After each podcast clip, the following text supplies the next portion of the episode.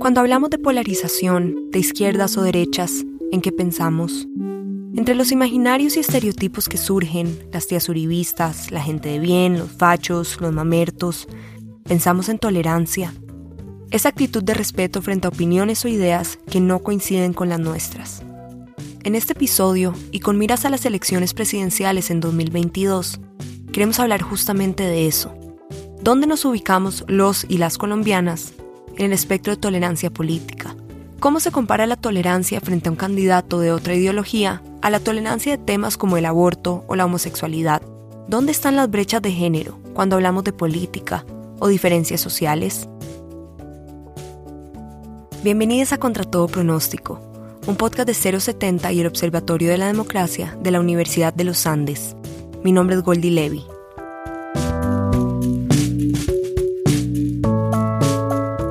Como siempre, partimos de un dato, una cifra que nos entrega el Observatorio de la Democracia, el Centro Académico de Investigación y Análisis de Opinión Pública y Comportamiento Político y Social de la Universidad de los Andes y que en este episodio es el resultado de una encuesta a nivel nacional llamada Colombia 2020, un país en medio de la pandemia. Hoy, antes de hablar sobre quiénes están detrás de los datos, vamos a empezar por definir y entender cómo se mide la tolerancia política en los datos que nos arroja el observatorio.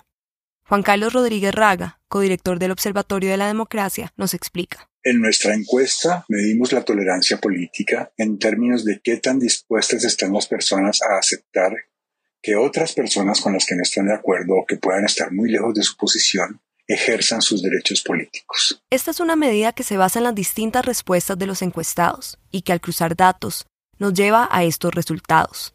Para entenderlos, Juan Carlos empieza señalando este dato. Lo primero que vemos es una diferencia entre hombres y mujeres en cuanto a la, tolerancia política. Mientras que el 56% de los hombres se muestran tolerantes, apenas el 49% de las mujeres muestran tolerancia política, es decir, aceptación por los derechos políticos de los demás. Y aquí la paradoja del episodio. Cuando se trata de actitudes consideradas progresistas, como la tolerancia a la homosexualidad o la legalización del aborto, los datos se invierten. En este sentido, los hombres son menos progresistas que las mujeres mientras que éstas se muestran mucho más tolerantes con la homosexualidad, con la posibilidad de legalizar el aborto, con la eutanasia, etc. En resumen, hay un contraste entre las actitudes de los hombres y las mujeres en cuanto a la tolerancia política y la tolerancia a ideas sociales consideradas más progresistas. Entonces, en suma, los hombres muestran tener actitudes más democráticas en términos políticos, mientras que en el campo cultural y moral son las mujeres las que tienen una posición más liberal más progresista, más tolerante que los hombres. Ese es el acertijo que rodea este episodio. ¿Son las mujeres menos o más democráticas que los hombres?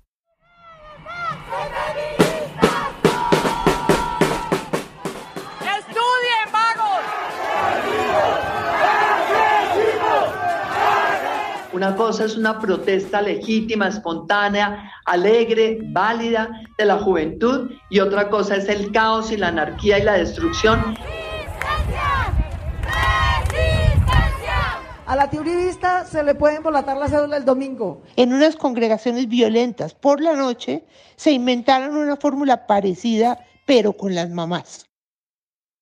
La tía uribista es uno de esos estereotipos que se ha vuelto lugar común cuando hablamos de polarización o posturas políticas en el país, un estereotipo con tintas machistas, que se refiere a esa mujer tan decidida en su postura política que no está dispuesta a escuchar otras. Esa persona que en los encuentros familiares va a defender a capa y espada al expresidente Álvaro Uribe para que Colombia no se vuelva a Venezuela, que el proceso de paz le entregó al país a las FARC y que los que protestan son vándalos. Los jóvenes de izquierda o con posturas progresistas se quejan de la tía uribista que cree que ellos no entienden nada del país o la economía por ser jóvenes. Para resolver el acertijo de este episodio, pensamos en este estereotipo y por qué se ha vuelto lugar común, y pensamos también en cómo podemos desafiarlo. Y en esa búsqueda encontramos una mujer con una postura política fuerte, que generalmente la expresa en sus redes sociales, pero también una mujer con posiciones progresistas frente a temas como los que señala justamente el Observatorio de la Democracia. Soy, diría, de centro derecha en la parte económica y un poquito de centro izquierda en la parte social. Así me defino yo. La que habla es Patricia Caligaric. Es una mujer colombo-italiana de 59 años, clase alta, casada y madre de dos hijos. Es bajita, tiene el pelo castaño y la tez clara. Mientras habla, Patricia sostiene una copa de vino blanco. Actualmente vive en Estados Unidos y trabaja como intérprete médica. Cualquier partido político o cualquier religión que pretenda que yo discrimine contra cierta gente no es ni mi partido político ni mi religión. No tengo religión. Yo fui criada católica, pero no me considero católica. Creo en Dios. Creo en Dios con alma, vida y sombrero y creo en ser el ser humano más decente que puedo ser, pero no creo en la religión. Tampoco tengo partido político. Yo voto por las personas y por las propuestas y por el pasado y por la historia que tienen. Desde el primer mandato del expresidente Álvaro Uribe en el 2002, Patricia lo ha apoyado. Yo estoy de acuerdo con la mayoría de las cosas que dice o que hizo Álvaro Uribe, no con todo, obviamente. A pesar de que ella sabe que con el tiempo la visión hacia el uribismo ha cambiado y se ha vuelto fuertemente polarizada, ella asegura que nunca ha dudado en apoyar abierta y vocalmente a este líder político. Y la realidad es que en su primer mandato como presidente, muchos pensaban como Patricia. Uribe contaba con una aprobación del 80% de los colombianos. Con el tiempo, la visión del país frente a su forma de gobernanza y acciones ha cambiado radicalmente. Entonces, eso, según lo como la gente lo ve ahorita, me pone en una extrema derecha impresionante, donde no me importan las clases sociales desfavorecidas, donde no me importa la diferencia de clases sociales, donde no me importa el resto. Es un chiste. Es decir, a mí sí me importan y me importan mucho. Patricia nos empieza a dibujar la paradoja que queremos entender hoy cómo es ser una mujer con tendencias políticas más conservadoras, pero tendencias sociales más abiertas. Y como en esta temporada queremos explorar a quiénes están detrás de los datos, regresemos por un momento a la infancia de Patricia y las experiencias que ella misma cree que la hacen ser una persona más tolerante. Patricia nació en Italia y llegó a Bogotá cuando tenía siete años. Creció con su madre y padre. La criaron católica yendo a misa todos los domingos y eso te inculca también unos preceptos, conceptos o lo que sea de extrema derecha en muchos sentidos y a mi parecer, y no quiero aquí causar problemas ni discusión con nadie, pero es como yo lo veo. Era una crianza tradicional para la época. La prioridad de sus padres era poder darle a sus hijos una buena educación para que fueran a la universidad. Sin embargo, hay un aspecto su padre que la marcó. Mi papá era italiano créeme que mi papá y todos los que lo conocieron te lo pueden decir, fue el ser humano más dulce, más recto, ah, más cariñoso, más decente, más honesto que te puedes imaginar.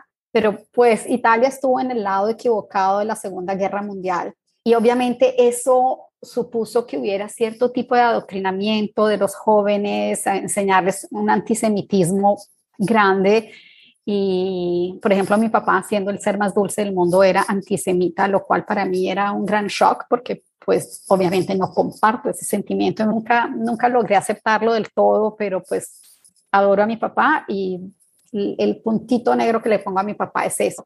Fue durante su adolescencia que Patricia cayó en cuenta de lo que significaba esa visión discriminatoria de su padre, el odio contra el pueblo judío, en el contexto particular de la Segunda Guerra Mundial. Desde el colegio empecé a leer muchos libros sobre el holocausto. Empecé con Éxodo de León Uris y después me los leí todos los de León Uris y seguí por ahí. Y no creo que haya habido, es decir, que me interesé tanto en el tema a raíz del antisemitismo de mi papá. Creo que fue simplemente una, descubrí ese libro y lo amé y me empecé a leer del tema y entonces empecé a ver lo que es la discriminación desde muy de cerca lo que es un genocidio, lo que es convencer a gente, entre comillas, buena, como era el pueblo alemán, de que se tiene que acabar con otro pueblo. Esto, ese, ese tema me impactó, eso me empezó a formar, eso me hizo cambiar mi chip. A partir de esto, Patricia empezó a reconocer cómo en otros aspectos de su vida también había sido sesgada. Créeme que yo crecí homofóbica. Yendo a misa, obviamente eres homofóbica eso es un pecado, eso es una aberración, eso es una porquería, eso se va al infierno. ¿Qué pasó? Que conocí gente gay, decente, generosa, educada, gente que ayuda a los demás, que tiene una tendencia sexual diferente, pero es gente ante la que me quito el sombrero y que respeto profundamente. Entonces empecé a no es verdad.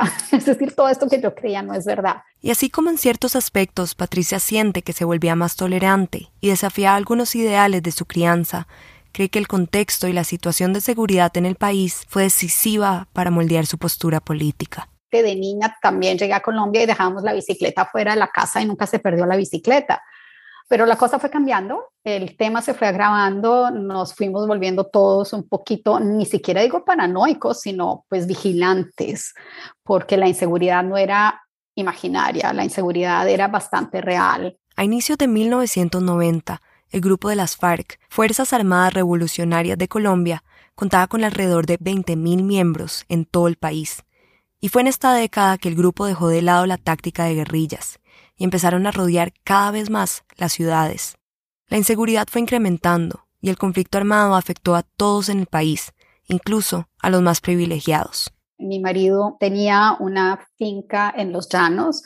Llegó un punto en que no podíamos viajar, punto, era imposible. Estábamos hablando de las pescas milagrosas, de los secuestros así, a ver quién caía y quién no caía, estamos hablando de boleteo, estamos hablando de secuestros. Fueron los años más duros del conflicto, donde los ataques militares se cruzaron con asaltos armados y masacres indiscriminadas a civiles, las desapariciones y desplazamientos forzados y los secuestros. Y Colombia se volvió realmente demasiado violenta. Tuvimos la gran suerte de salir del país y estuvieron unos cuantos años, cinco años por fuera. Y cuando nos fuimos, eh, nos fuimos con la intención de no volver nunca jamás en la vida. Patricia y su familia lograron salir del país por el trabajo de su esposo en una petrolera internacional. Después, Álvaro Uribe subió a la presidencia y cuando ya llevaba varios años en la presidencia, empezamos a ver un cambio que nosotros consideramos positivos. Ya era posible volver a la finca. Entonces, cuando a mi marido le preguntaron de la compañía si él estaría interesado en volver a Colombia, y él me preguntó, sí, obvio, queremos volver. Y volvimos y estuvimos otra época allá hasta que otra vez las cosas empezaron a, cambiar decidimos, volvamos a salir. Y volvimos a salir. Se fueron y ya llevan ocho años viviendo en Estados Unidos, en gran parte por motivaciones políticas. De nuevo, dejaron de sentirse seguros. Aún así, Patricia dice que siguen muy conectados con el país y constantemente informándose de lo que está ocurriendo. Ahora, volvamos a la premisa del episodio. ¿Por qué las mujeres parecen ser más tolerantes en ciertos aspectos de la vida, pero no en la política? Patricia nos contó que para ella, ser tolerante y pararse en contra de la discriminación fue algo que decidió en la adolescencia, cuando se dio cuenta que el antisemitismo de su padre o la homofobia que aprendió en misa no era algo que ella iba a apoyar. Pero, cuando se trata de poner en jaque su posición política, su reacción es distinta. Yo con un petrista no estoy casada. No hay pero le hubiera dicho, ha sido un placer conocerte, te deseo lo mejor de la vida y hasta aquí llegamos. Lo que pasa es que hoy de pronto con los medios eh, uno se entera más, pero es que la gente está tan polarizada y tan cerrada la banda que no, no, no, no habría manera de que yo estuviera casada con, con alguien que tuviera esa tendencia política de ninguna manera. ¿Cómo podemos explicar esta paradoja que vemos en Patricia, pero que los datos nos han demostrado son tendencia entre las colombianas? Para explicarlo, buscamos a una experta. Salomé Arias es socióloga y actualmente coordinadora académica del Observatorio para Acción de las Mujeres de la Universidad ICESI. Y para ella, este contraste pues muestra la multiplicidad de factores sociológicos que se configuran para que una persona sea tolerante política. No, ¿es solo su filiación partidista? Claro que no juega un papel fundamental los escenarios de socialización, o sea, de crianza, de, de las redes, el capital social, redes, capital educativo, capital cultural, o sea, cómo está formada, en qué disciplina, quién es su familia, quiénes la componen, y que claramente estas contradicciones son constantes y evidentes desde, desde cualquier posición. Uno de los puntos que Patricia mencionó como claves en su crianza fue la religión y cómo ha influenciado su manera de pensar, pero su caso no es único. No podemos pasar por alto la importancia que tiene la religión católica en el país y su historia. Según Salomé, Colombia fue el único país de Latinoamérica que en el proceso de institucionalización, en 1920, 1910, donde se empezaron a configurar estas grandes instituciones, hospitales, colegios, en esa época también, en esa época se denominaban manicomios, sí, el único país latinoamericano que entrelazó este, este proceso de institucionalización con posturas religiosas. Creo que hay una relación en este no nivel de tolerancia que está relacionado con, con las posturas más conservadoras, con estas apuestas religiosas, que claramente sabemos que son menos, menos abiertas a, a pensar los derechos y las libertades de los otros por fuera de las, de las posturas dogmáticas que sus propias creencias tienen. Nosotros, Colombia claramente tiene una cultura basada en el cristianismo, pensemos lo católico o la versión protestante. Entonces, la religión parece ser un factor importante frente a cómo los colombianos, hombres y mujeres, percibimos la política. Pero, ¿cómo explicamos los mayores niveles de tolerancia política entre los hombres en comparación con las mujeres? No hay condiciones estructurales para que las mujeres estemos en el campo político. Y lo que, lo que a mí se me viene a la cabeza es la división sexual del trabajo. Per se, los hombres han configurado y han estado presentes en el espacio público, ¿no? La política que hace parte de ese espacio público es masculino y se rige, digamos, las mujeres histórica y sistemáticamente estamos, tenemos unas barreras para acceder a estos escenarios. El hecho de que todavía las mujeres seguimos enfrentando estas barreras, como contamos en el episodio de la temporada pasada, La política para otra vida, con la ex candidata presidencial Clara López, es otro factor frente a la tolerancia política. A pesar que algunos cambios recientes buscan disminuir las brechas de género en este espacio, como la aprobación de la ley de paridad, todavía la división de género pesa en la conciencia colectiva. ¿Quiénes deben ocupar el espacio público y quiénes el privado? Estas condiciones estructurales que han configurado el campo político dentro del público como un asunto masculino y que quizás eh, nosotras encontrábamos también en nuestras mediciones que las mujeres afirmaban que los tres obstáculos para la participación es, primero, no tiene tiempo, segundo, no, cree que tiene los conocimientos suficientes.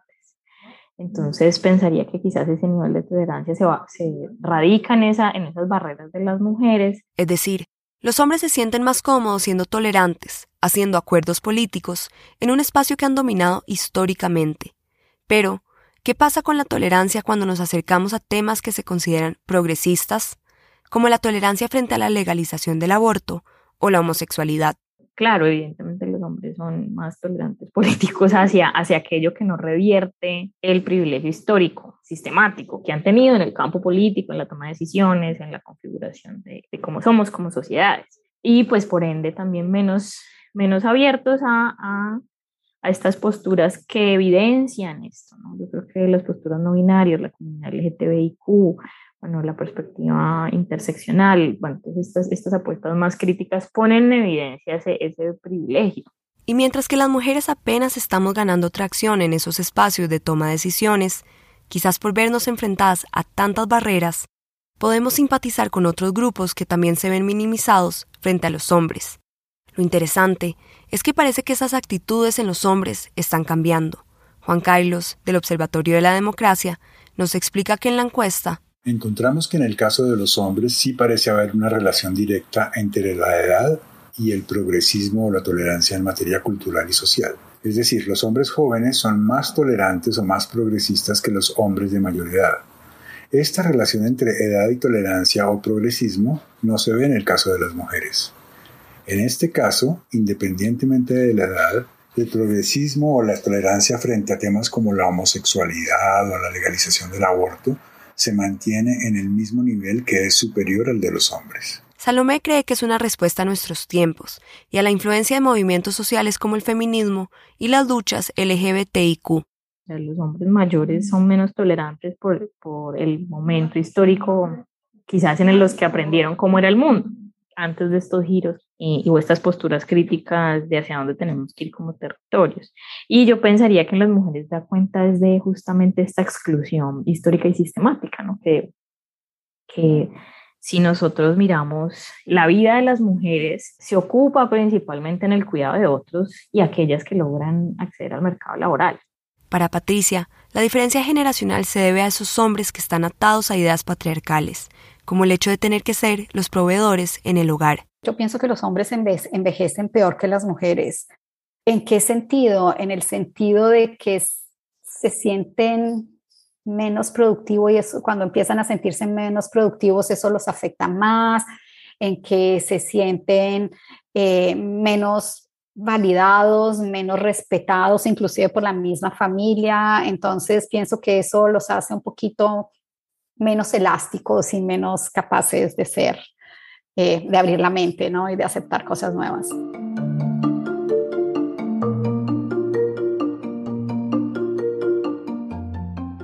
Hasta ahora hemos escuchado el relato de Patricia. Hemos aprendido un poco sobre su crianza, su deseo de aprender e ir en contra de ideas que le parecen discriminatorias, de las razones detrás de la posición política que toda la vida ha defendido. Y también escuchamos a Salomé reflexionar sobre ese contraste entre la tolerancia política y la tolerancia social que tienen las mujeres en el país. Para Salomé, la baja tolerancia política de las mujeres tiene que ver con el hecho que hemos sido históricamente excluidas de la política y por ende tenemos menos experiencia logrando acuerdos en este campo. Patricia lo que nos demuestra también es que la postura política de una persona no es una manera definitiva de medir su compás moral. El hecho de que uno se considere de derecha, y conste que yo digo centro derecha, no quiere decir que discrimine contra nadie. La gente o es buena o es mala. De ahí su filosofía de vida, una que ha tratado de impartir a sus hijos. Yo toda la vida he pensado, y era lo que le decía a mis hijos, que en esta mano está la gente buena, y en este grupo la gente buena hay gente blanca, negra, asiática, rica, pobre, educada, ignorante, homosexual, heterosexual, religiosa, atea, como lo quieras poner. Y en esta mano está la gente mala. Y en esta mano de gente mala hay gente rica, pobre, educada, ignorante, blanca, negra, azul, como la quieras, homosexual, heterosexual. Entonces, la gente o es buena o es mala. Puede pasar, puede sonar bastante simplista, pero que uno esté en un grupo o esté en el otro, de lo bueno o lo malo, no te lo da ni la raza, ni la etnia, ni la religión o la falta de religión, ni tus tendencias sexuales, eh, ni tu nivel de educación. Y a pesar de, por un lado, ser tan firme en su postura política, a pesar de las críticas y los estereotipos que esto despierta, y por otro lado, tan tolerante y, como ella dice, feminista con tintes machistas, sus hijos han tomado su propio camino en la política. Mis dos hijos, especialmente mi hija mayor, está un poquito más inclinada a la izquierda, pero sí es un poquito más porque pues ven, son jóvenes, ¿me entiendes? Yo y no lo digo de una mala manera, ven mucho la diferencia social y les duele y les molesta y la sienten injusta y todo eso es cierto. El problema es solucionarlo. Porque finalmente, para Patricia, la discusión no se trata sobre si es tolerante con los demás o no, si tiene conciencia social o no, sino de cómo las posturas políticas presentan distintos caminos para abarcar las problemáticas. Creen muchísimo en que las diferencias sociales hay que acabarlas, yo también, lo que pasa es que ellos lo ven todavía la solución de pronto un poquito más fácil de lo que realmente yo creo que sea. Este podcast fue producido por Goldie Levy y Sara Celi de 070 Podcast, con el apoyo de Catalina Barragán y Juan Carlos Rodríguez Raga del Observatorio de la Democracia de la Universidad de los Andes. Gracias por escuchar.